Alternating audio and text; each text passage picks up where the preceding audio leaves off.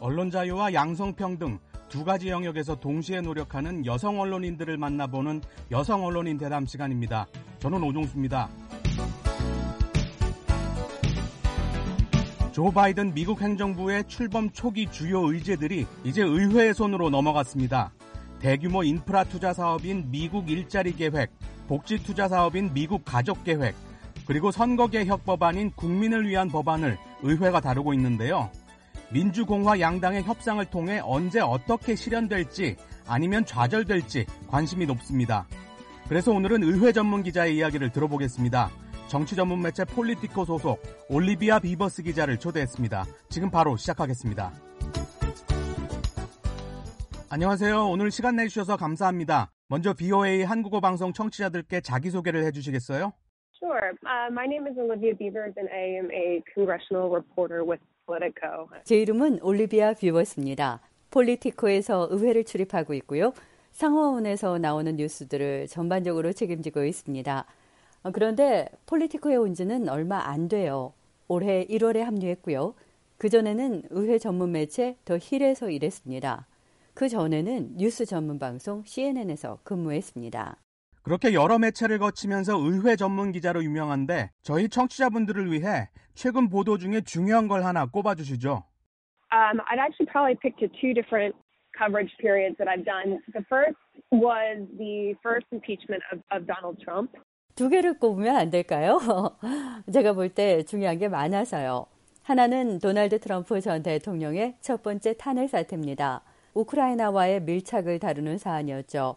탄핵안을 의회에서 논의한 게 1990년대 말 빌 클린턴 대통령 이후 처음이었으니까 실로 오랜만이었고 중대한 사안이었습니다. 그래서 언론사들이 모여 특별 취재단을 구성했어요. 그때 제가 언론사 간 합의를 통해 단장을 맡았습니다. 특별 취재단이 작성한 기사가 주요 매체를 통해 미국과 세계에 전달됐으니 제 경력에서 큰 성취 가운데 하나였어요. 두 가지 중에 다른 한 가지 중요한 기사는 뭔가요? Second one would be being in the Capitol on January 6th and, and some of my coverage from that. 두 번째는 지난 1월 6일 의사당 내부에서 벌어진 일을 취재한 겁니다. 의사당 습격 사건이요. 미국 헌정 역사상 초유의 일이었습니다. 시위대가 의사당에 난입해 폭력 행위를 하고 대선 인증 절차를 멈추게 했어요. 당시 많은 매체는 안전을 우려해 현장 취재를 자제했습니다. 기자들이 외부에서 상황을 관찰하면서 보도하는 쪽이었어요. 하지만 저는 의사당 안에서 의원들과 함께 머물면서 생생한 보도를 했습니다. 그 공격이 어떻게 시작됐고 어떻게 의원들이 대피했으며 어떻게 질서를 회복했는지 상세한 과정을 다음 날 보도했는데 여러 매체에서 받아 썼습니다. 당시 사건 발생 소식을 듣고 본회의장 내부에 있던 하원 의원 몇 명과 통화를 했는데 매우 급박한 상황이었다고 합니다. 의원들을 죽이라고 외치는 소리도 들었다고 해요. 현장에서 그런 일을 직접 겪으면서 무섭진 않았습니까? Was I scared at the time? Yes, I was absolutely scared. I uh, there was like a difference between what my mind was saying and then what my body was doing. And 무섭지 않았냐고요? 물론 무섭고 두려웠습니다. 고함이 여기저기서 터져 나오고 회의장 안쪽까지 총성이 울리고 있었어요. 저는 그 안에서 손발이 덜덜 떨렸습니다. 기자로서 이 자리를 지키고 일어나는 사실들을 독자들에게 전해야 한다는 생각이 머리에는 있는데 몸이 말을 듣지 않았어요. 제 몸은 자꾸만 현장을 벗어나 도망치려고 했습니다. 머리와 몸이 따로 놀았던 거죠. 그러다 보니 기사 작성은 뒷전이고 내가 지금 얼마나 위험한 상황에 있나 계산하기에 바쁜 저 자신을 발견했어요. 결국 현장에 남아 기사를 쓰셨으니까 개인의 안전보다 기자로서의 사명을 지키기로 한 거군요. I'm a reporter. I can't get hurt. And then, and then I was like, of course I can get hurt. And I. 네, 내가 여기서 크게 다칠 수도 있다는 생각에 사로잡혔어요. 정말 두려웠습니다. 그동안 기자 경력에서 그런 적이 없거든요. 제가 무슨 종군 기자도 아닌데 미국에서 취재 활동 중에 그런 상황을 맞게 되리라고는 전혀 예상 못했어요. 그것도 미국 민주주의의 상징인 의사당이 폭력에 위협받게 되다니 엄청난 충격이었죠. 하지만 현장에 남아 제대로 된 기사를 쓰면 언론계 전체에도 의미 있는 일이고 미국 역사에도 의미 있는 일이라고 스스로 다그쳤습니다. 당시 현장에 취재진이 많이 없던 상황이라 더욱 그런 책임이 컸어요. 지금 돌아보면 그날 의사당에 남아 끝까지 취재하기로 결정한 그 판단이 너무나 자랑스럽습니다. 그렇게 특별한 날이 아닌 경우 의회 출입 기자의 일과는 어떻게 돌아갑니까? Um, it's because Congress is and their schedule is constantly changing. So is mine. Um, they have various different votes. They're either in their their districts or they're back here. And 의회 일정이 매일매일 다르기 때문에 제 일과도 거기에 맞춰 돌아갑니다. 의회 출입 기자가 커버할 분야가 꽤 넓어요. 어, 상하원에서 그때그때 열리는 법안 표결, 청문회, 또 관련 브리핑 같은 것들을 다 챙겨야 하고요. 주요 의원들의 지역구 활동도 점검해야 합니다. 그래서 제 일과는 하루도 똑같은 날이 없어요. 출퇴근 시간도 일정하지 않고 밤낮 없이 일하시겠네요.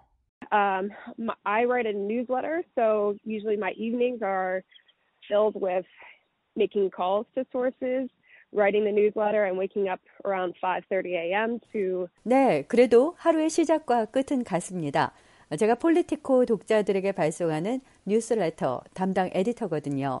그래서 의회 일정을 마무리한 저녁 시간에는 그날 일들을 정리한 뉴스레터를 써요. 오후 한 6시쯤 됩니다.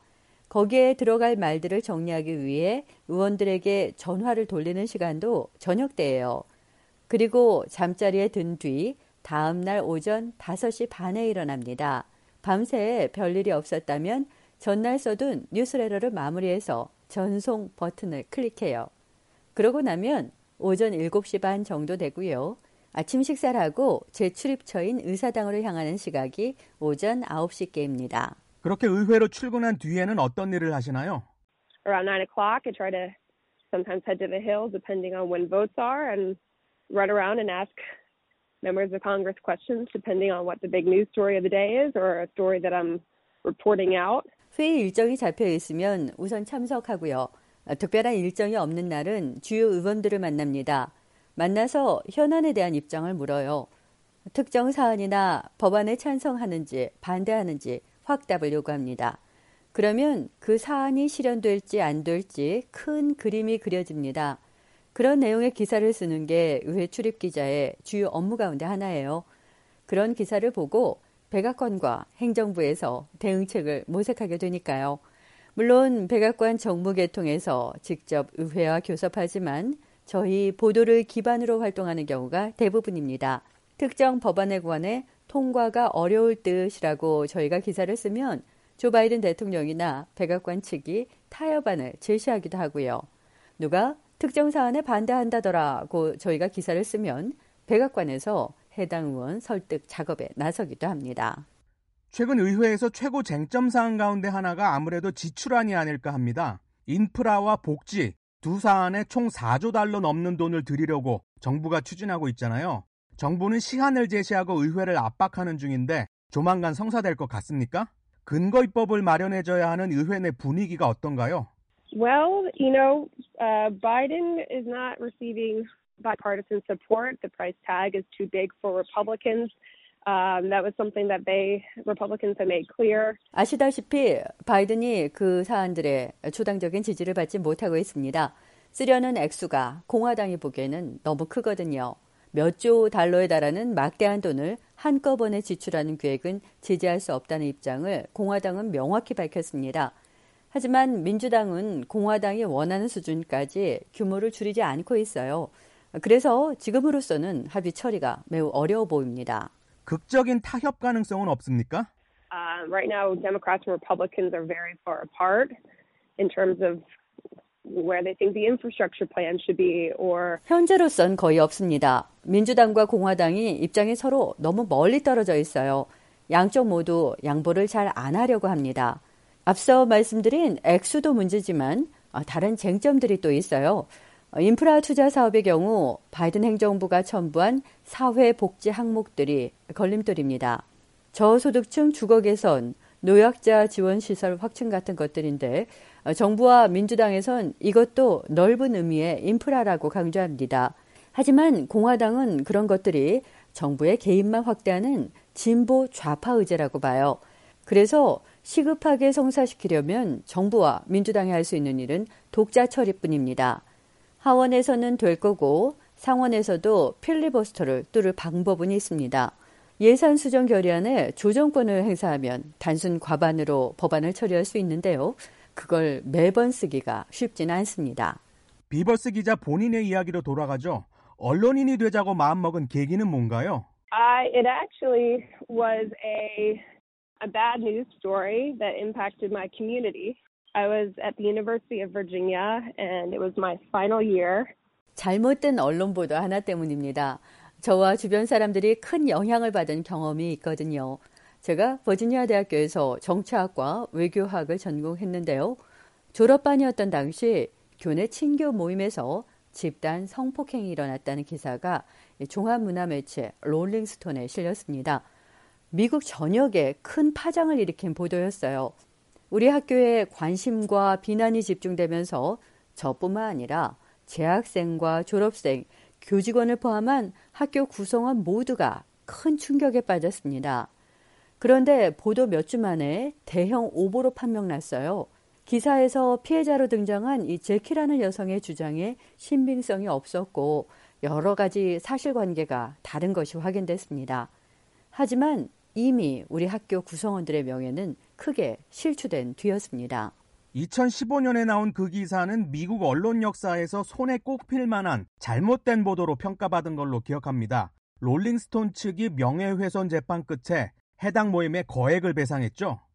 So I, I, I remember looking and watching it all unfold and thinking I can do better than that. And 네, 하지만 그 친교 모임은 물론 학교와 지역 사회가 받은 상처는 재판으로 해결되지 않았습니다.